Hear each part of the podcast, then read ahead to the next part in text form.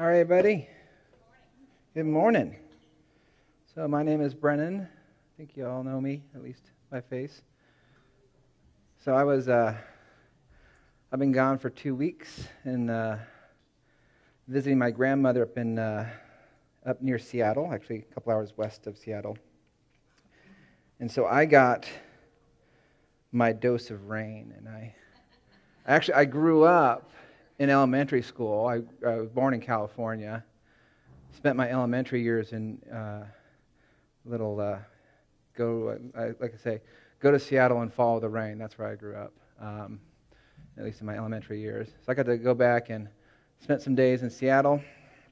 I got, then I got to go drive out and see my mother and my sister and my grandmother, and I was, I was uh, went out there with my aunt. It was actually a really good visit. And this actually has nothing to do with the sermon. I just want to talk. Um, but it was an interesting time for me, partly because uh, right before I, I just made the decision to go up there, and then and, uh, uh, Randy uh, asked me to preach today. I'd kind of put my head down, thinking I didn't want to preach at all in this, this series because I was getting so much out of it, and I got five kids. And, you know, age you know, 18 months to 10 years. That keeps me pretty busy, and and I think is contributing to some hair damage um, my head. Um, so I went up there, and um, and Lent was coming up, and I was thinking, you know, I got to do all this stuff, and I wanted to double down, and I just haven't, you know, time is tricky. Time's tricky in my in my life right now, so. I spent some time. I had intended to do Lectio Divina, but I don't like writing. Journaling has always been a trouble for me. Uh, but I do meditating really well. So I've, I'm halfway there, but my, my Lent goal, um, as well as God is going to let me get there, is to really practice. Um, uh, at least it's ended up being more meditation than not. But this is really this sermon kind of came out from that practice of thinking about the passage I'm going to talk about, which is um, Jesus meeting with this uh, with this man in the par- uh, with the paralyzed hand and does a healing on the Sabbath, which really doesn't go well uh, um, for the Pharisees and the Herodians. I mean, it's kind of a very interesting passage. It was one where I looked at it and just went, "Whoa, that's kind of interesting." And then it didn't. It made made itself more interesting as I was going on. So, back to my story. I went to uh, was up on my visit my mom, visit my grandma, and uh, she's not doing well. Um, she's 90 years old. I think you're allowed to not do well when you're 90 years old, almost 91. But I got to talk real estate with my aunt um, as she's looking to buy her place in SoCal and help facilitate a move and just encourage my mom and her sisters to just kind of help along that process. So I really got to spend two weeks just as an encourager, which is not my natural uh, uh, disposition. I can be kind of a uh, engineer type, kind of logical and somewhat skeptical sometimes. Um, but I really just got to kind of like love on people, and it was kind of a nice trip for me, uh, very restful in that in that uh, side. And so I got to encourage my sister, who's trying to start up a this tea house and, and her business, and and and just kind of, you know, just be there. So on, I came back on was it last week Tuesday? I think I'm still shaking off the, the minor amounts of jet lag I had. Um,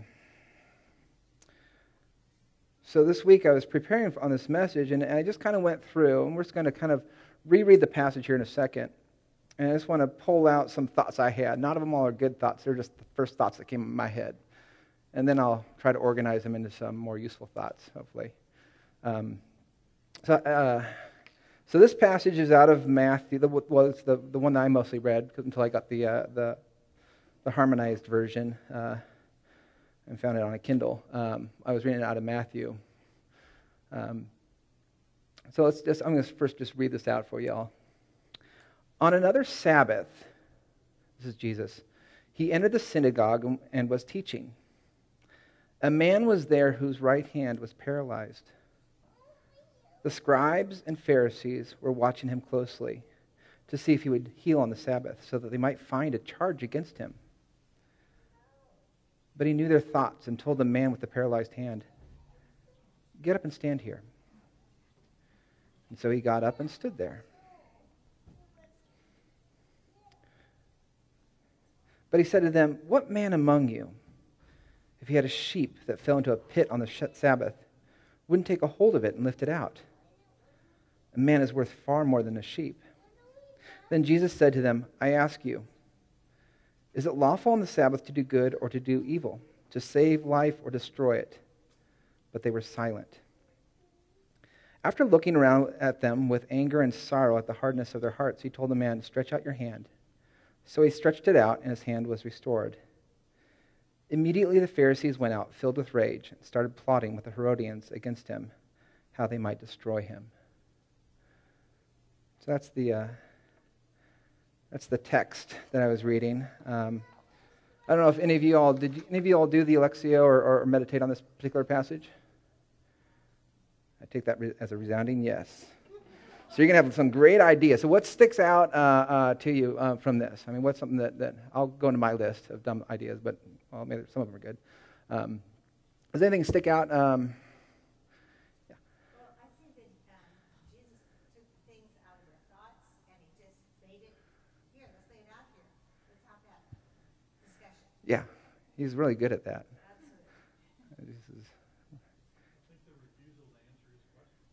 Yeah, that stuck out to me too. The the the scribes or the Pharisees, these guys, you know, the religious figures he was dealing with, um, they didn't bother engaging with him. I think in, in other times when he's gotten bass, uh, uh, spoken with them, you know, he'll have a dialogue and, and there's some advancement of the kingdom in the thought process. That opportunity is there, and it kind of got shut down here. That was something I'll, uh, I, I remembered as well. So, I had, I think, about 15 of these thoughts that I just kind of scrawled down on pen last night, about 10 o'clock at night.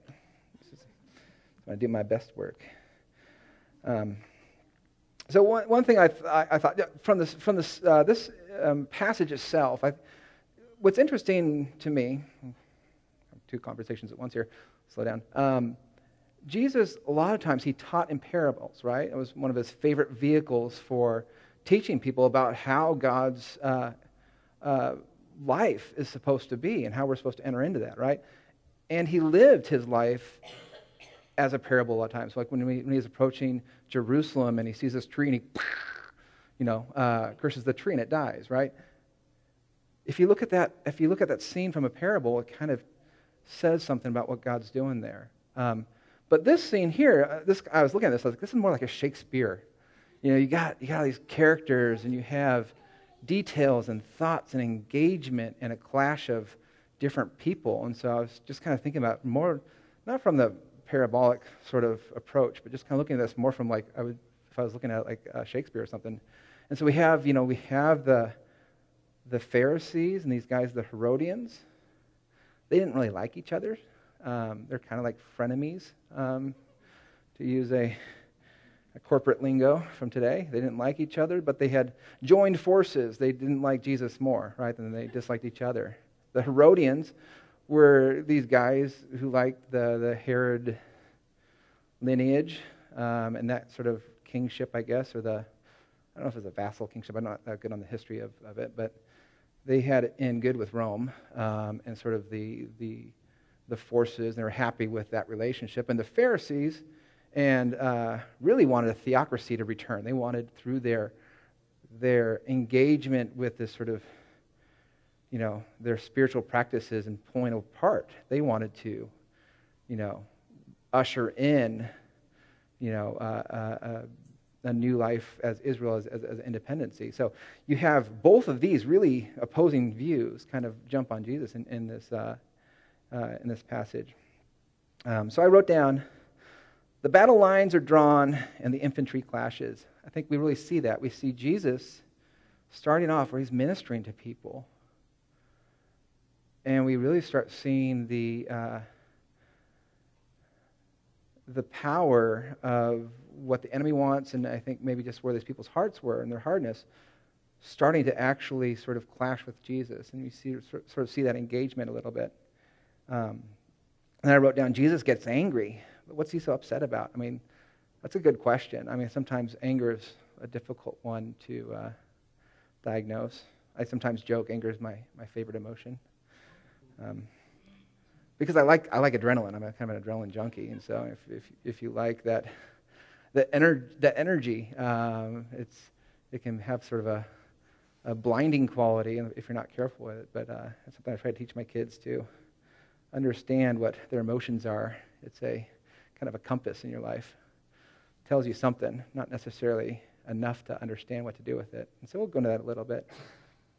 Another one I wrote down was just injustice. I think there's a bit of injustice here. There's injustice from a couple different perspectives. Anyone, does anyone see that in here? Um, no? I'll, I'll, return that in a minute. Um, but uh, uh, to return it to now. Um, uh, the, the character I most identified with is actually the guy with the paralyzed hand. Not necessarily because he's paralyzed, but because he's kind of stood up on a stage and he's just kind of a pawn in this, in this whole thing in, in some way, right? And I go, man, that's kind of a bummer. I kind of felt like that a couple of times in my life. You know, people are asking you things, you're just like, I'm just got a paralyzed hand. I just tried to say yes. And something big is happening. Um, and but really, the, the, the heart that Jesus, he's time and time again um, pushed for God and the restoration of God with the people of Israel. He wanted Jerusalem to turn and the Israelites to turn their hearts toward God. That was his calling, right? And he is seeing what God's work is being done is being frustrated by the, by the leaders. Um, and and there's certainly a bit of injustice in that. Certainly for that guy standing there, but also for, you know, you know, the people who are going to follow, you know, with that, you know, all the other people. He was teaching, you know, he's trying to express God's work. Um, let's see here. Um, I wrote down, well, I mentioned the scene and that Jesus is, uh, there's, there's, a little bit uh, debate. But what's all this? Um, this comes up in this passage. I think I saw it for next week. But the Sabbath comes up, and Jesus is healing on the Sabbath. And this is a big sticking point. I don't know why. Does anyone have any ideas on why the, the Sabbath and what he's, you know, he's teaching is he's going to heal on the, on the Sabbath? He's going to. It's against someone's law, right? Yeah, it's, it's against the Jewish law. I mean, the, the Sabbath, well, maybe, maybe I'm kind of going off the rails here, but I'll mention something about the Sabbath. But in, you know, it's one of the 12, uh, Ten Commandments. Adding in commandments there. Uh, in the part of Exodus, you know, uh, Moses has given out the, the law, and you're supposed to keep the Sabbath holy. Um, now, and then later on, a couple chapters later, um, again, God's giving his word to Moses. He says, You're to keep the law holy. I actually wrote it down on my phone. I'll just read it to you. But I'll, I'll, I'll come back to this again later. Let's see, not this one. This is in Exodus 31. The Lord said to Moses, Tell the Israelites, surely you must keep my Sabbaths, for it, is, for it is a sign between me and you throughout your generations, that you may know that I'm the Lord who sanctifies you. So you must keep the Sabbath, for it is holy uh, for you. Everyone who defiles it must surely be put to death. Indeed, if anyone does any work on it, then that person will be cut off from among his people. Six days' work may be done, but on the seventh day, a Sabbath of complete rest, holy to the Lord. Anyone who does work on the Sabbath day must surely be put to death. The Israelites must keep the Sabbath by observing the Sabbath throughout the generations as a perpetual covenant. Now, what happens next is Moses finds this uh, golden calf that they've decided to worship. Um, so we can see that um, obedience hasn't always been the strong point for the Israelites. But repentance was. I mean, it always has been. I mean, that's kind of the, kind of the Jewish uh, religion is built on repentance, I think, in, in many ways. I mean, in a lot of our, our, our heritage, uh, spiritual heritage, something we share. Um, were you going to say? Yeah.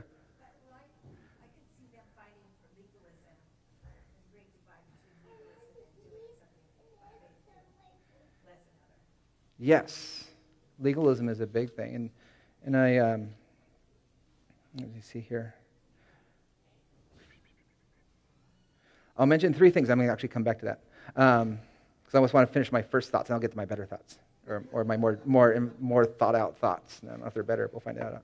Um, I also wrote, um, what's this with the people? What's with these people? You know, they're looking to condemn him, condemn him because he's healing. You know, there's, there's kind of a heart issue. Um, and have you ever tried to talk to someone who's so set in their ways that's nearly impossible? I think it happens as we age. So give me a couple more years and you can try to talk to me. Um, but I mean, that's a big issue, right? The hardening of the heart. I mean, that is, that's a challenge. And it's a challenge, I think, as I get older, and I think I'm, I'm more happy with my thoughts and opinions to remain myself that maybe I, I need to uh, remain pliable, at least, at least for a moment, to, to be understanding. Um, um, now, kind of back to your, your, your thought on the, on the legalism, um, which is something else I was thinking about this, the, the thing about the Sabbath. So the, the Pharisees, there's a couple different sects or, or different groups, of, uh, major groups in, in, uh, in we call it Jewry, Jewishness at the time. Um, there were the Pharisees, right? These are the kind of the, the Levitical priests, and they had the, the synagogues, like the local houses of worship. And then you had the kind of the the castes of priests that kind of go all the way back to Solomon's time, who were the temple. That's the, kind of the, the seat of power in the Sadducees, um, who really had a very different perspective on a lot of different laws. Um, an example I just read last night the Sadducees would say, I'm going to get this wrong. I'm just going to make the, the details are not important here. Uh, the Sadducees on the menorah would say, uh, during uh, Passover, would say, you have to light all the candles at first, and then you cut them down one by one over time. And the Pharisees, I think I actually have this backwards, would say, well, no, you can't go from more grace to less grace. You have to go, you know, the other way. So you have to start with one and then add on. There was a lot of little debates about the traditions and how you observe them.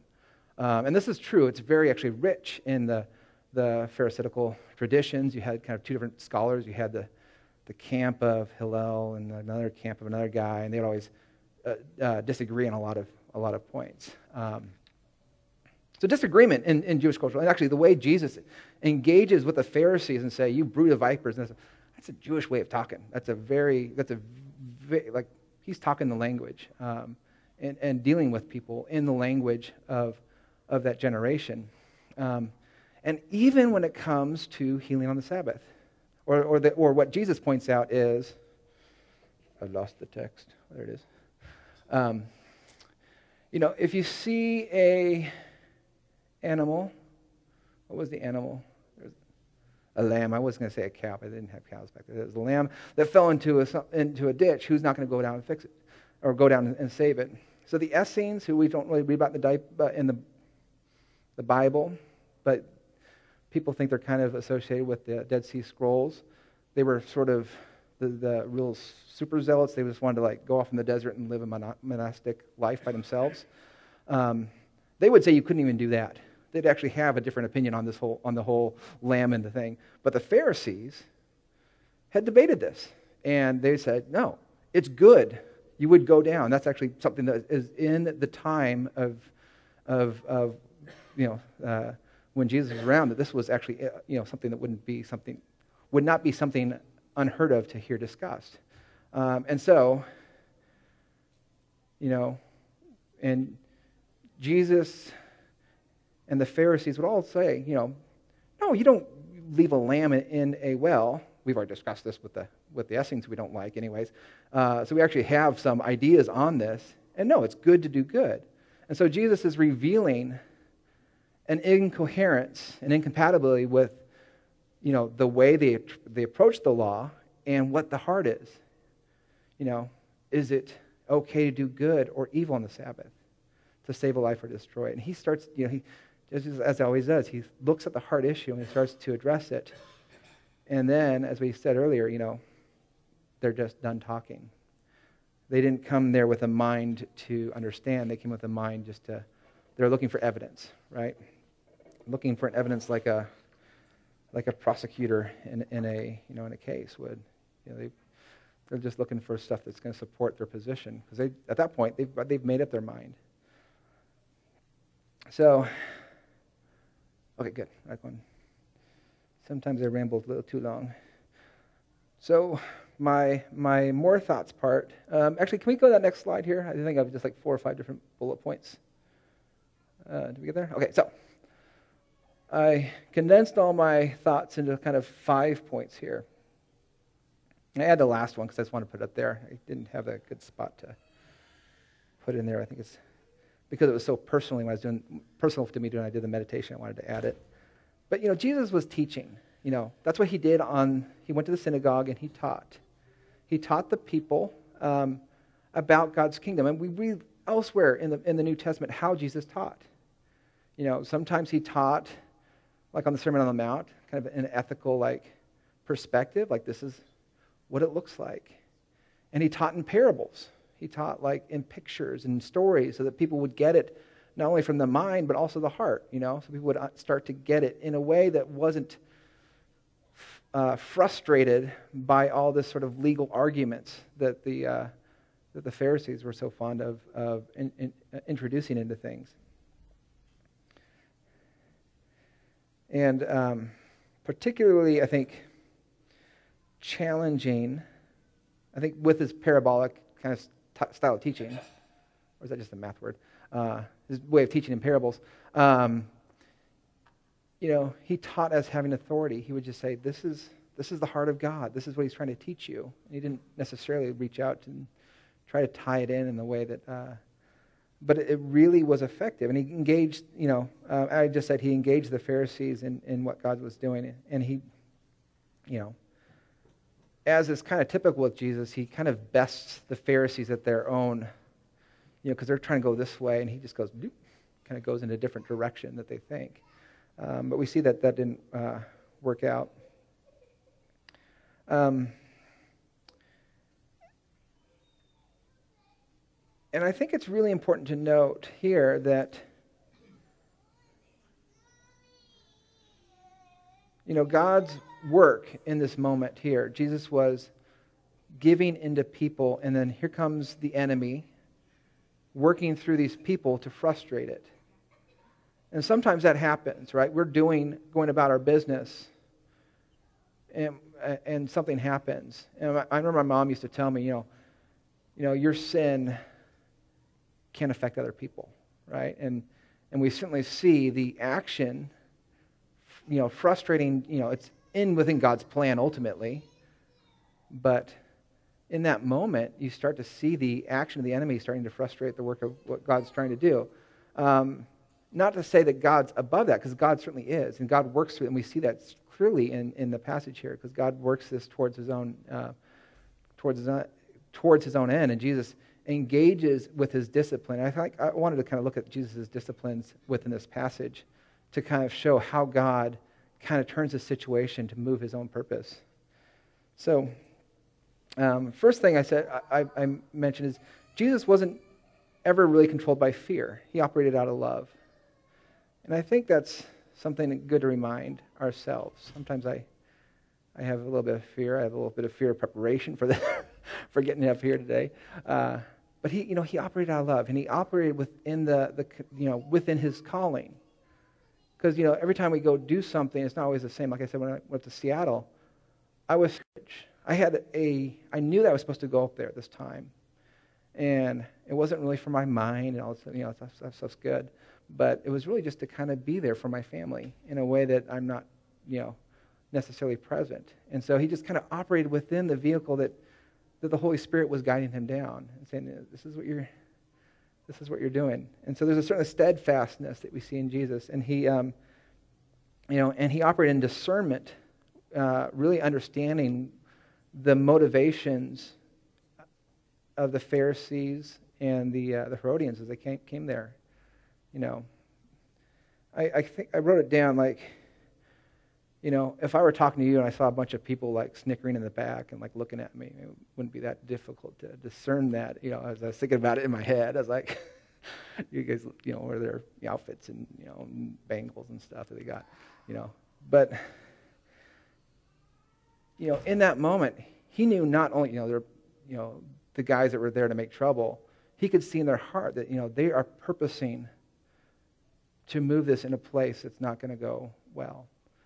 And uh, he didn't step aside from that, and he engaged them. You know, he, you know, sometimes the right thing to do is just to kind of ignore the noise and stay focused. But sometimes the right thing to do, and the Holy Spirit will lead him and say, you know, let's deal with this heart issue. Let's deal with this and turn it into a teaching moment. And let me reveal God's uh, wonder in, in, all this. Um, and then, lastly, and I think this is probably what first caught my attention, and it maybe got, is that um, you know Jesus got angry. Not that many times where you see Jesus is, Jesus getting angry, and uh, uh, and he you know he talks about you know be angry and don't be you know don't sin, don't let the sun go down in your anger, and, and, and a lot of, but I haven't really seen him get angry. And there's not many times when we see him, you know, uh, that part of his emotion uh, uh, light up. I thought that was interesting because to me, as I said, anger is kind of like my favorite emotion. Not, not quite true, but it's one as a kid. I, I certainly, you know, getting pumped up for a game or something. Um, you know, it engages. Um, but I thought, you know, more about it is like, well, what are some different types of anger? There is what I call, have you ever been hungry and angry? We have a name for that, right? Hangry. It's kind of off put, tired and angry. I don't know if there's a good name for that one. It's called tired, tired and grumpy. Um, but there's rage, right? That's the response he gets. Kind of, you know, this a rage, and rage isn't really controlled. It's kind of like uncontrolled anger. And then what Jesus felt was sad and angry, or anger and sorrow. And I thought about times in my life when I've been sad and angry. Um, you want to have, uh, I mean, I won't ask you all for a story on that one. It'd be a sad, possibly angry story. Um, but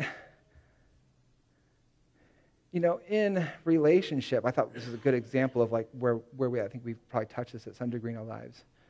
You know, whether it's a romantic relationship or a friendship, and it gets beset by disappointment or trust is broken, and you start to see that relationship's dying. And, you know, it's kind of like grief. It's like the stage of grief is that anger and sadness as you start to realize that it's kind of out of my hands. You know, I've done what I can, and I'm angry about the situation because it's not supposed to go this way. And there's, you know, there's, I think there's, I don't know. I just kind of when I was reading, I was like, you know, I think that's kind of that sorrow and anger he's having. He's, he's seeing this break in relationship kind of unfold, and sometimes it unfolds quickly, but a lot of times it unfolds slowly, and it unfolds into this rage that that the uh, Pharisees have, and they start to plot against him. And so I think there's a real, I don't know, it's just kind of a sadness in there, always, you know, and, and, and a point of, you know, point of departure where I really get to see the humanity in Jesus, kind of participating with his divine nature. Because on the, on the divine side, you know, Jesus is marching down and revealing the kingdom of God and kind of clashing uh, in, into this world right now. And then, you know, on his heart side, he's just going, so broken. I'm so sad and angry. And what, what can I do about that? Um, and what he does do about that is he turns back to what he's called to do. He's like, well, come up here. The guy just, called, you know, 20 minutes ago that as we've had the standoff with these Pharisees, reach out your hand and let's reveal the kingdom of God at work. Um, and you know, I wrote down kingdoms in conflict because I don't know. I think uh, a couple years ago I started thinking about. I grew up in the, the Vineyard Church. Um, my uncle was a big pastor here, not this church, but helped start it up. Um,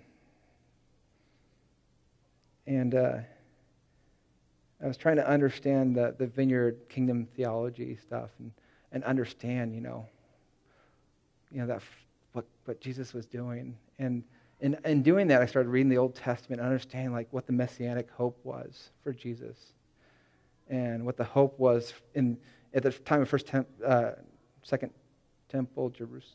What's it called? Second temple Jerusalem. I don't know. The time when Jesus was around. Um, you know, there's this hope to have a kingdom on earth come and challenge Rome. And Jesus comes in, he's like, no, that's not the kingdom I'm talking about. God is here ready to move in you and change you from the inside out. And, you know, what God is doing for you and the eternal life that I want to give you, he's saying, is, you know, expressed in the way I'm changing your heart, but also the way I'm changing the world. Watch. Healings. You know, people, the blind people are he- seen. You know, people are being freed, you know, from possession and, and, and heartache and all these things. You know, you know, I was going through the, uh, the New Testament of the different types of miracles. Like, man, this is like all the sort of things I used to dream of as a kid, you know, people being teleported and walking on water and all sorts of stuff. But, you know, this is God showing like this is what it looks like when there's harmony between God and his creation. And that's what Jesus is, is delivering. And, and I think that frustration, that is the frustration, I think, that is leading, you know, that's kind of the relationship that's being broken when I think about that sorrow and sadness. Is Jesus is seeing this, this sort of break, and it really just kind of, kind of breaks me. Um, but Jesus doesn't turn away from his mission. He says, you know, God's life is still breaking through, and I'm going to push on through it. And so the guy, you know, he gets healed. And, and the last thing I was just going to mention, that poor guy with the messed up hand. You know, he was probably born with like a, a deformed hand or something. I think if I, if I understand the text well enough, which means that Randy emailed me and told me that. I actually didn't do anything. But, uh, uh, you know, he had like, it wasn't just like his hand didn't move, it was like a messed up hand. You know, so it's a visible demonstration that God's might was there. And the scribes and the Pharisees, they're all like, you know, you cast out demons by the power of, you know, the devil or whatever, you know. And, you know, they, how are they supposed to de- deny that kind of miraculous healing? There's a couple times where I've been in uh, like big vineyard conferences and stuff, and I've seen some pretty serious healings uh, happen. It's weird and beyond me. And it's just amazing that you get that break because the heart issue was already broken. We, that's what Jesus is kind of addressing. So, um, but when I when I put myself in that situation, I find myself where that paralyzed guy was because it just seems that so much, such a bigger story and we're such a small part of it sometimes. But then I thought about it more and I was like, you know what? That story is happening because of people like me. You know, Jesus came down to save the lost sheep. You know, that insignificance that I think maybe that guy felt as this whole thing's going around him, right? You know, things are going down.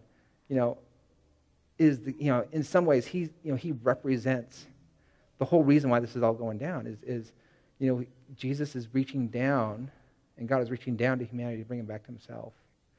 And, you know, I want to just kind of end on that thought because I think sometimes we kind of feel thrashed by, this, by the uh, circumstances around us. Or certainly I do. Um, when things are a little bit out of control. And I felt very comforting. I've never really felt comforted, that comforted in terms of like, you know, when I think the, the forces around me are maybe more important, more cosmically or, or you know, historically important, right? But still, you know, we're all called. And Jesus has that care for each one of us. That's why he died on the cross. So um, that's all I have prepared for y'all. Um, and on that note, I think maybe I'll invite the, the prairie people, the prayer warriors, and those people who want to have prayer. I think there's a good time for us to kind of slow down and listen and see if there's a reason why where I'm feeling challenged, where my heart needs is already softened, and maybe I need God to reach in there a little bit more and, and bring some healing. Because I think I know that He has that uh, available for us today. So I'll just uh, end with a quick prayer. Lord, I thank you for giving us your love and giving us your time, Lord, with us when you came down on earth and, and met with us in a way that uh, is really um, magnificent. and I think beyond imagination. Um, but you did it. And I, I thank you for that. And thank you that you've kept your promise to us for these, you know, years and years, uh, that you've always been true to us, Lord, even when we are weak. In your pay, amen.